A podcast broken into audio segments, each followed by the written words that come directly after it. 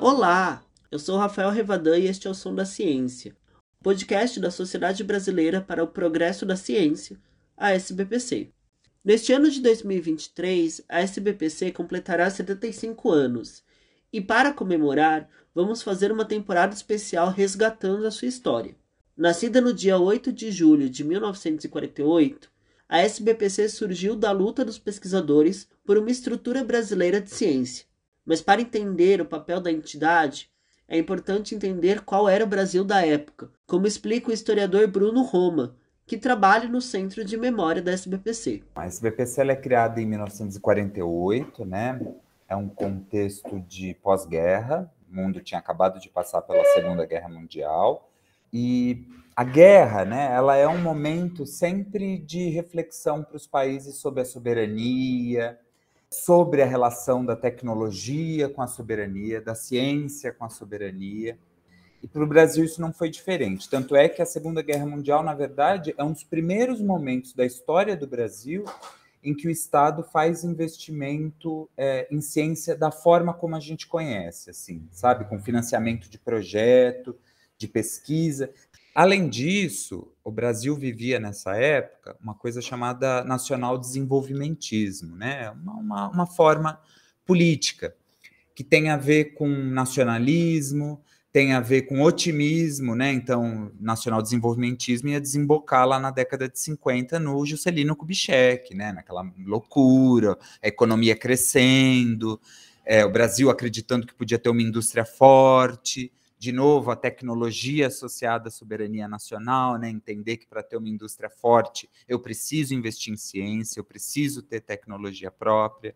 Então, a gente tem que sempre lembrar que esses cientistas estavam dentro desse processo de pensamento. O Centro de Memória da SBPC tem atuado diretamente no resgate do papel da entidade desde a sua fundação até os dias de hoje. Como o Bruno explica, o período após a Segunda Guerra Mundial foi essencial para mudar o olhar da sociedade e de governo sobre a ciência. Com a bomba atômica e a indústria armamentista sendo decisivas em combates, a ciência ganhou visibilidade. Isso fez com que os próprios cientistas começassem a se organizar para exigir melhores estruturas e condições de trabalho.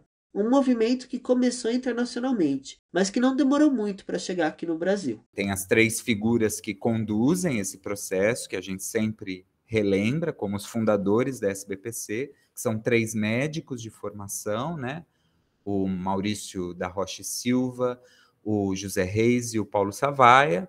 E o Maurício, ele tinha, o Maurício foi o primeiro pesquisador brasileiro a ganhar uma bolsa Guggenheim, ele estudou nos Estados Unidos, então, o Maurício já sabia que fora do Brasil, na Alemanha, na Inglaterra, na França, existiam entidades como a SBPC, associações para o progresso da ciência, para o desenvolvimento da ciência. Associações, aliás, muito mais antigas, que do século XIX, as associações desses países. Né? Então, é também um pouco nisso que o Maurício traz essa possibilidade de fazer isso no Brasil.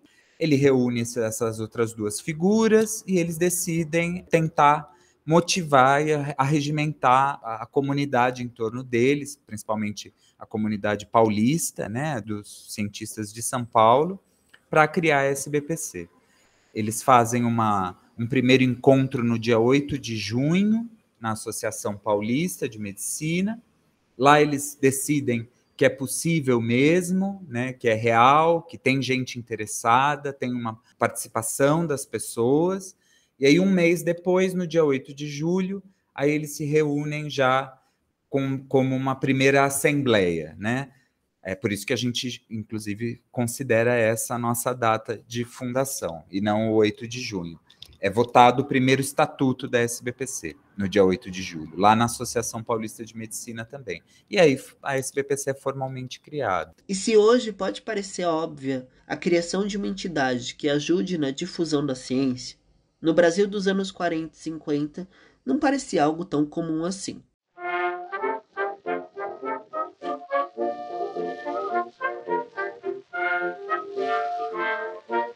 Então a gente tinha não só o que a gente vive até hoje, que é uma não compreensão do papel da ciência no cotidiano das pessoas, né? Que a gente se esforça tanto para mudar, é, mas também as pessoas não se aproximavam. Tem que lembrar que a reforma universitária só aconteceu em 68, né? 20 anos depois.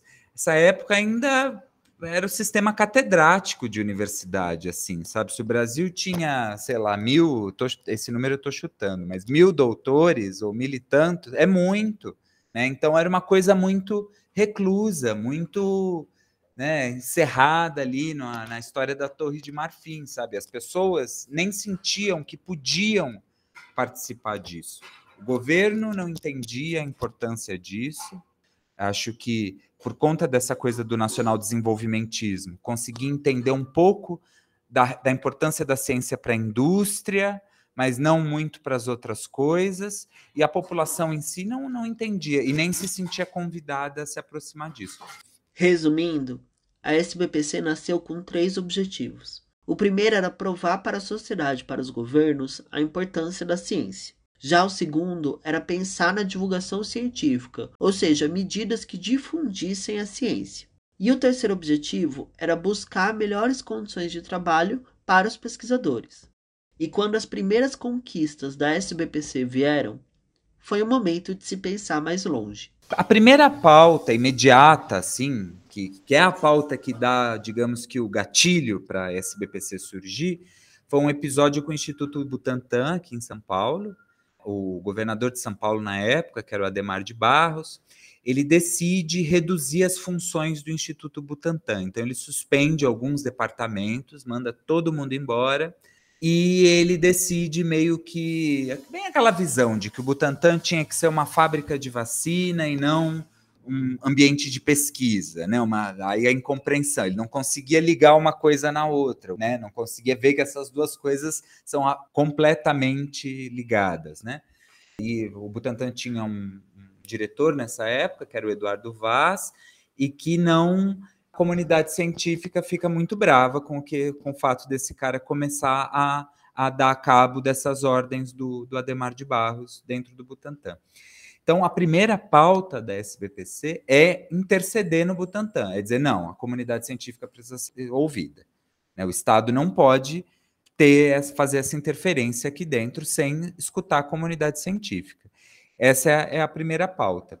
As pautas que imediatamente vêm depois disso, portanto, são muito ligadas às condições de trabalho do cientista a financiamento, aos institutos, o Instituto Biológico, né, aos institutos que já existiam, que já funcionavam, a, a Fiocruz, por exemplo, lá em Manguinhos, né? Então, pautas muito ligadas a, a quase como uma, uma, um agrupamento de classe para lutar por condições melhores de trabalho. Eu acho que a SBPC, na década de 50, começa a pensar maior, assim, começa a pensar grande, né? E aí ia ter pautas mais ligadas ao governo federal, né? E aí é assim, a SBPC participa da inspiração ao CNPq, a CAPES, a essas entidades que vão surgindo. E aí eu acho que é na década de 50 que começa a pensar em Brasil, assim, em agência financiadora, em, em saltos maiores. Dos anos 50 para frente, a SBPC teve um papel fundamental em muitas das decisões políticas do país incluindo na elaboração da nossa atual Constituição Federal. Mas essa história a gente continua no próximo episódio. O podcast Som da Ciência é uma produção da equipe de comunicação da SBPC e está nas principais plataformas agregadoras de podcast. Ouça, compartilhe e assine o feed para receber todos os novos episódios. Até a próxima!